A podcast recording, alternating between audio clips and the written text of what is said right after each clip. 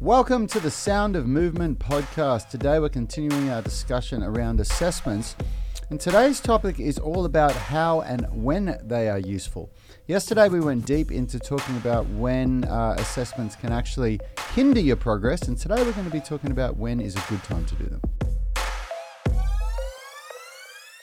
Welcome to the show, everyone. It's time to rock. If you're new to the tribe, Rich is behind the mix, Phil's at the table with me.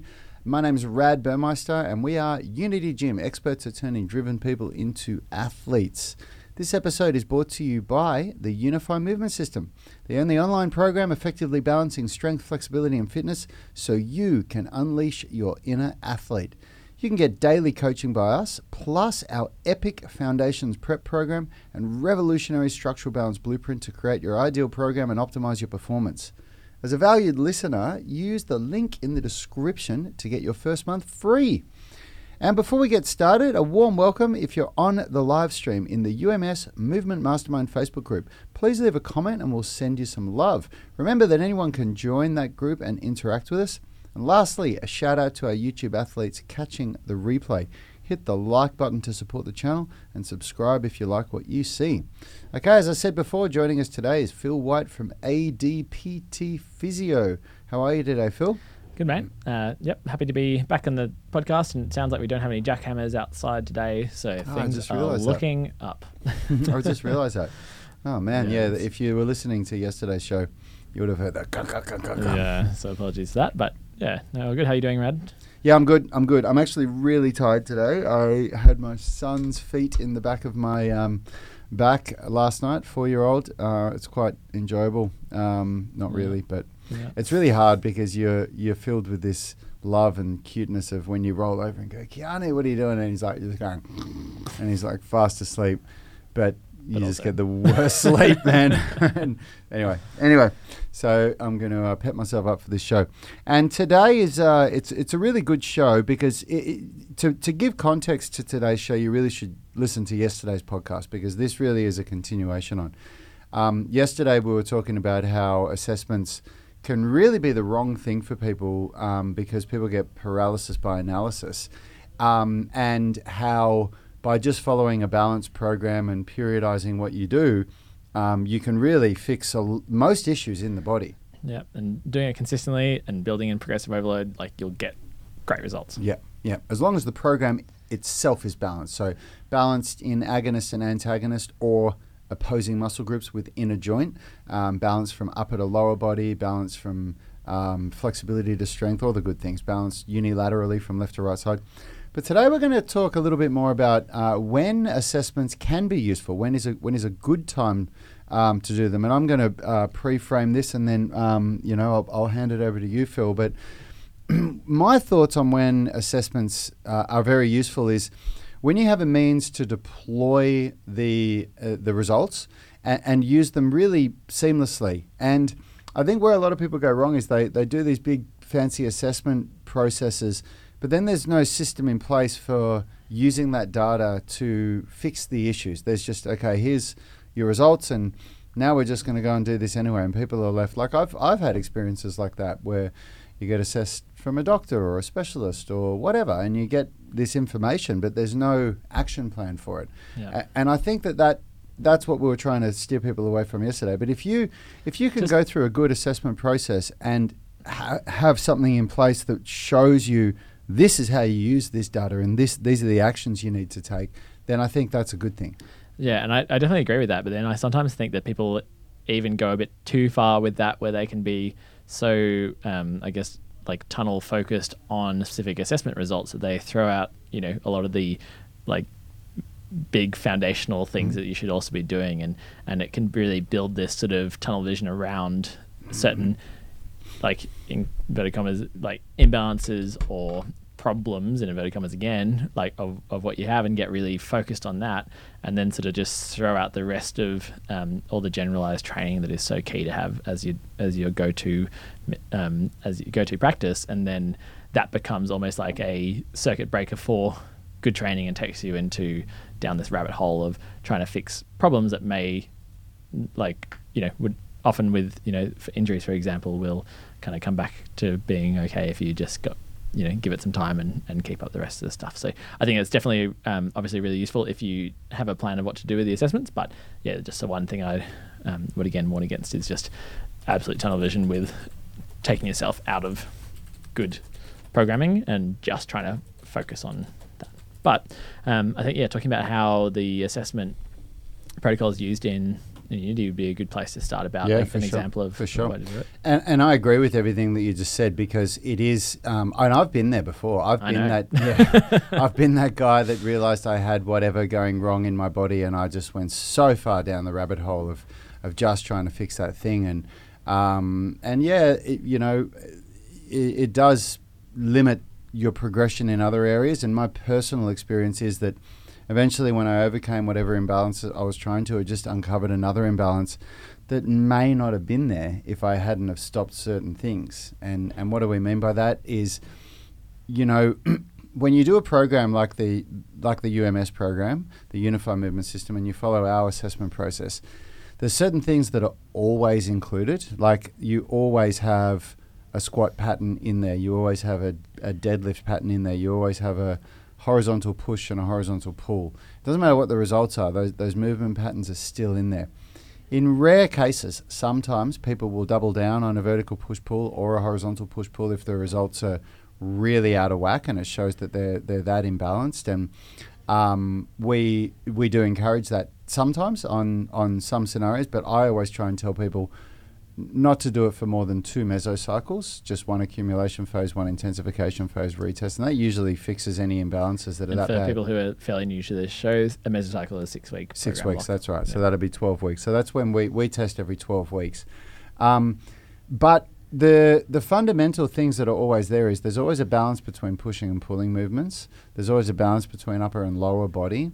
Um, and there's just certain boxes that are always ticked. It's just that you the the results will tell you that maybe you need to you know focus on your external rotation work or your trap three raise or or maybe you need to focus on a um, dumbbell chest press rather than a barbell bench press, things like that. And um, by doing that and by keeping it relatively simple, but also giving people a process where they can uncover weaknesses and imbalances in their body and then have the means to correct those without having to go down that rabbit hole of, oh, I'm only going to fix this one thing. Um, that's proven to be really, really powerful for the people that um, that have stuck with that, you know, for long enough to see a change Yeah. Do you want to give a brief overview of what is actually done? Just to, in the assessment yeah. process. Absolutely.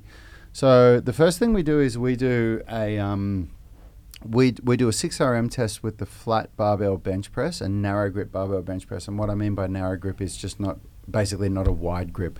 So when you're holding the barbell, the inside of your hands uh, are just where the outside of the shoulder is. Um, so you're not as strong as you are with a wider grip, which is a part of the whole testing process.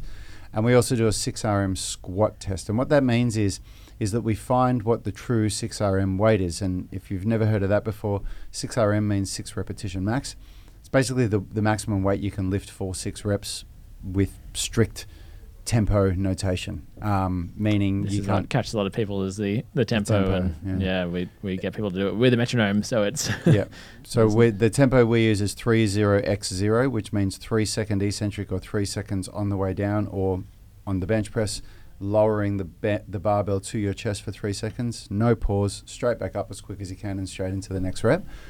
So if you break that tempo at all, it's it's a failed test. So it's very very strict guidelines, and what this does is by using that strict tempo, it ensures that when you do subsequent testing weeks that the parameters stay the same and you can really track your progress which is really really important it's not just about just get six reps however you can get them that doesn't Yeah. give you good like other people who do you know a 6rm like they might be like use 6rm as uh, you drop the like you can't even lift the weight and you Yep. basically have to have someone pick it up off you Yep. and that's it's really important to understand that's quite different to what we're doing here and, That's and you know um it's it's it's key yeah as you said yeah, you have to be able to do it completely on your own. You come if you if you're spotted for one rep, then that rep doesn't count. Um, and then what we do is we've got 13 lifts, um, some upper body, some lower body, that are all basically calculated as a percentage off what the 6RM bench press and the 6RM uh, back squat is. Um, and they've all been, uh, the calculations have come from uh, mostly from Charles Poliquin and Tony Boutagy, by looking at um, athletes in certain areas that where they looked for commonalities, similarities between, um, you know, what the percentage of their uh, deadlift was compared to their um, squat, or what the percentages of their split squat was compared to their back squat, what the percentage of a shoulder press was compared to the bench press, the percentage of a pull up to a bench press, so on and so forth. And the idea is after we've got the 6RM, we test all of the other lifts at the percentage that they should be at. So, for example, for the flat bench press, the incline, the 30 degree incline bench press should be 85% of what the flat bench press was. So, if you did 100 kilos for six reps on your bench press, you test how many reps you can do at 85 kilos on the incline bench press, and the result that you get is the number of reps you do, not the weight that you lifted. The weight you lifted is set. So if you get two reps or 10 reps, both of those numbers tell us that there's an imbalance. If you get two reps, it shows that the incline bench is weak relative to the flat bench. If you get 10 reps, it shows that the flat bench is weak relative to the incline bench. And then so on and so forth for, for 13 lifts. And then those numbers allow us to say, okay, well, this is where you need to prioritize your training for the next two mesocycles. But what it does is it just determines which movements you select on the on the actual day. So, for example, in the UMS, we do bench pressing on Thursdays. Uh, bench pressing, so horizontal push pull. I shouldn't say bench pressing, horizontal push pull. So, in the case that you got two reps for the 30 degree incline bench, then it would mean on your Thursday workout you would do uh, 30 degree incline bench pressing. Uh, you wouldn't necessarily just do 30 degrees. You could do two mesocycles, uh, one where you do 30 degrees, one where you do 45 degrees, but you do incline bench pressing. But another example could be you may have got on the dumbbell press, which the dumbbell press is 45% of the uh, 6RM bench, so that means in each hand. So if you've got a 100 kilo bench, you're doing 45 kilos in each hand. You may have gotten two reps on the left hand and six on the right. And we want to know that. We don't you don't stop when one arm can't move, you keep going on the other arm. So that shows a, a significant unilateral imbalance, which would mean that for the next two mesocycles you'd prioritize dumbbell bench pressing. But if you also got a low score on the incline bench press, you'd do incline dumbbell bench pressing. So the movement pattern stays the same. You're still doing, you're still following the basic uh, programming principles of the UMS, but you're creating a custom program that is very, very easy to do because it's just a click and choose on our spreadsheet, um, and it delivers great results. Yeah, and I think it's such a, a good example of like you're getting data and you're you're standardizing the test like the assessment protocol, and that's what in physio the amount of time we spent talking about like if you like because physio is so much about assessment. Um, it, it's so key to um, yeah have all these standardized things in place and so with that idea of having tempo and um, you know those specific movements and a certain way of doing a certain range of motion um, it's so key. Um, and then having a really like clear thing to use it with like this is a really when this is when assessments are, are so useful. Um, I think just thinking about when it like uh, when assessments are another another reason they are so useful is it becomes quite motivating. Mm. like uh, having that tangible feedback of like hey I, I did my you know, six RM squat and bench X amount of months ago, and then I'm um, doing it again. Like that gives you some really good because like training, if you're doing it year after year after year, can you know it, it might get a bit dull for you. And so having these things in place where you can, um, yeah, get that good feedback that you're, you're making progress. Um, is okay, and obviously not only just the squat and the, and the bench press. Um, you know, seeing an imbalance like that, six on one arm and two on the Yeah. other, like that equalizing, like that's going to be something that keeps you engaged and keeps that Yeah. exercise habit up. And um, yeah, so it's Yeah, and personally, I have to feel like I'm training for a reason. Like, I have to feel like I know that my training is leading me towards being better at the things that I want to do. And I think um, if you've never gone through this assessment process and you don't understand your body, then I think training can quite easily become that for you, where you just you feel a bit lost. You don't really know if what you're doing is going to get you to where you want to go, and the um, you know, the, the, I mean, another thing that's part of our assessment process that I haven't mentioned yet is flexibility assessments. We have, um, I think we have nine flexibility tests that we do, and they are really a way for you to track your progress and again to see the areas where you need the most work.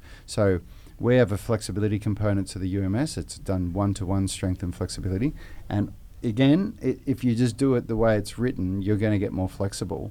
But what the flexibility assessments allow you to do is they allow you to track. And we've uh, we've had members that have shown us a picture from from when they started doing a really woeful pancake 12 months ago, and now showing a like a head to floor pancake 12 months later.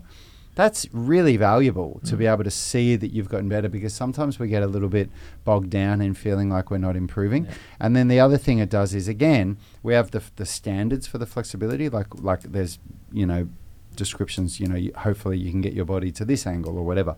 So if you can't do that in A, B, and C, but you can in all the other ones, then you know, okay, I'm going to do a little bit more work on these ones in my workouts. Yeah, definitely. And um, I think like this is obviously strength and flexibility being kind of covered here, and um, I guess with with Unity, not so much about um, you know specific fitness testing, but myself, like I've just got really quite into um, running again. I used to do it quite a lot, but now just re-entering it, and, and you know my watch gives me a a um, like takes the um, heart rate and uh, looks at the, the pace I'm going, and gives me a bit of a um, a VO2 max kind of uh, estimate, and then a Really? um, and then it gives you like a pace, like your race pace estimate as well. Mm. So it, it tells you based on your heart rate data plus your, your speed over. What's your certain VO2 distances. max estimate? Um, it's I don't know. I don't believe. It. I think it's it's it says 52. It says it's excellent, but I think uh, in the past I think I've gone a bit higher than that. So, but it's actually yeah, You it's a bit lower. gone higher than that, you reckon? yeah, and so which is actually quite motivating. So I'm like, I want to bump those numbers up. Like, Uh, um, and so what's also quite cool is it then gives you like your 5k race pace estimate, your 10k, your 21k, and your marathon pace. And so just by taking all that data of what each time you go for a run, it will start to do that. And like it gives me a 23 minute estimate on my 5k, and I ran a you know 21 at the end of a marathon, like 21 minute. Oh yeah, just under that For at the end of a, at, a, at the end of a triathlon for 5ks. And so I'm like a fresh 5k, I could Yeah. do sub 20. But anyway, yeah. it's still just one of those little things that is so Yeah, motivating and it Yeah. makes you like that's where assessments can be so powerful is that it gives you like this benchmark that you think like okay if i get consistent and turn up every week and and, and do the work like that's when it becomes so useful so Mhm. um, i do Our, recommend our members love it. I mean, Yeah. it's it's it, they, the, the the empowerment that they feel when they go through a couple of assessment weeks. Mm. Um, our assessment process goes for a week, um, and, and when they start to see improvements, and they come up Yeah. to me and go, "Rad, look at this! Look look at how much I've improved. Last time I did the assessment, I only got two reps on the trap three raise, and this time I got six. Yeah. Uh, meaning that that's describing the goal is to get six reps at the target weight. So getting two shows a massive imbalance in that movement. But then we, that then people say, well, what, what do I do about this? And it's really simple. You say, do the trap three raise at the end of your workouts for Yeah. uh, twice a week, and watch what happens in twelve weeks. And they come back twelve weeks later, and they're balanced with it. You know, and that's a huge thing. It's it's not just empowering, but imagine what's going on in the body. You know, Yeah. because otherwise, you before I knew how to do assessments like s- assessments like this, even being a qualified personal trainer, I was just choosing exercises.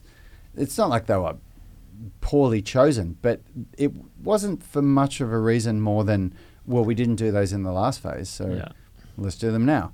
So this is a this is far more valuable to you if you can say, well, I'm going to do these exercises because I was I tested weak in them, and I know that they're going to bring me closer to being uh, having a balanced body.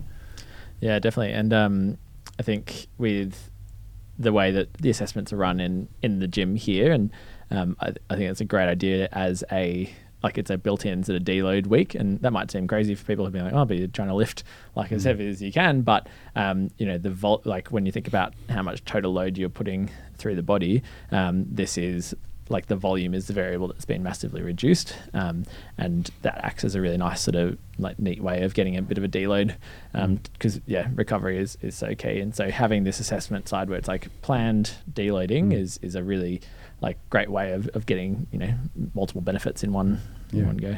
And it's funny um, because you're reminding me there was a time when we used to do deload week and assessment week separately. Yeah, There was a time where out of a six week mesocycle, we used to deload in week six and then we Yeah. would test in week one.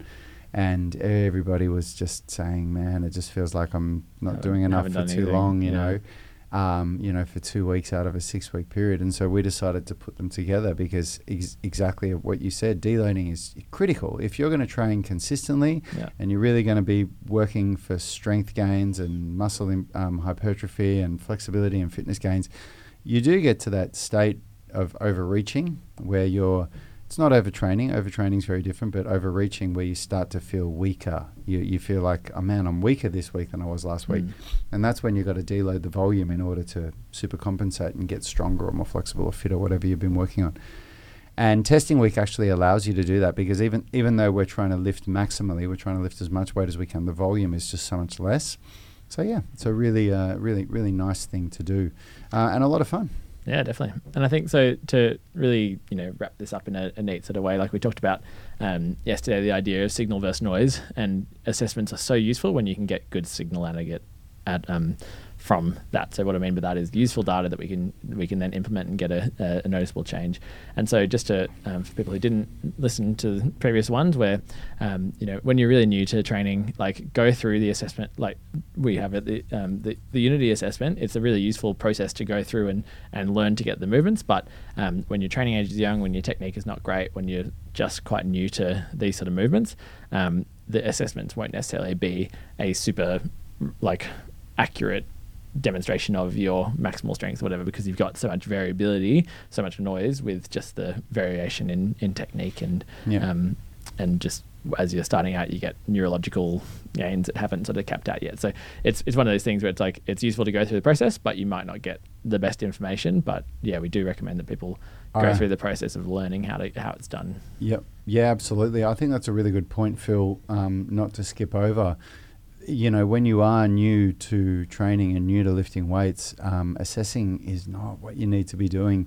What you need to be doing is just refining your technique because the technique, without a refined technique, without an, an ability to reproduce um, predictable results, standardizing again. yeah, standardizing. You know, like to be to make sure that your bar path is going to travel up and down every time you squat, and your your feet are going to, you know, you're going to be able to lift this, you know, your maximal weight. It's not like it was a fluke because your feet weren't Yeah. were in the right position, but the last set before that, your feet weren't. Like until you get to that point, testing is not a is not a great. Um, is not a very valuable thing, is it? Yeah, and I think like ha- having a good understanding of that standardization standardization is really key as well. So just consider when you are coming up to a testing week or an assessment, like think about what you're doing outside of the gym as well. And you know, if you've just gone for a um, you know a multi-day hike or something the a couple of days before you do your testing and you haven't eaten as well as you might have or you've had a couple of big nights like all those things are going to play into the results you get and you might see um, you know like it might not be an accurate sort of representation of your um, of your true strength and, and ability. So do try and keep in mind these sort of external factors and try and control them as much as you can. Obviously not everyone can you know you can't just uh, make life all about training but certainly that's the really key thing to think about assessments are so useful when you are able to standardize a lot about what you're doing so you can see a true true result Yep. And if you want to know how we do it, um, take a dive. Start a one month free trial of the UMS online coaching. And um, if it's not for you, you can cancel before the uh, uh, five week mark and uh, you won't pay a cent. Um, so give it a go. Give it a go. See what you think. Uh, learn how we get better results than any other online program with our athletes. And thanks for tuning in, everyone. Any uh, any final thoughts, Phil? no um, i think just yeah take like if you can do assessments great but only do them for the right reason don't go down the rabbit hole Yeah. um, and Yep. happy training For sure. Have a good day, everyone. See you later. Health is about performance, not just body image. You better be willing to accept what you're going to have to do to get there. We'll start focusing on movement goals, strength goals, flexibility goals. When you nail that skill, it's there forever. the body image goal doesn't get you that It's the consistency and frequency that's going to get you there. It's not the intensity. There's no shortcuts to mastery and movement. Destination doesn't change overnight, but your direction will. The gym is not the place to beat up the body that you hate. It's the place to build the body that you love. We are the gym that teaches people how to move instead of just exercise because we believe that health is about performance, not just body image.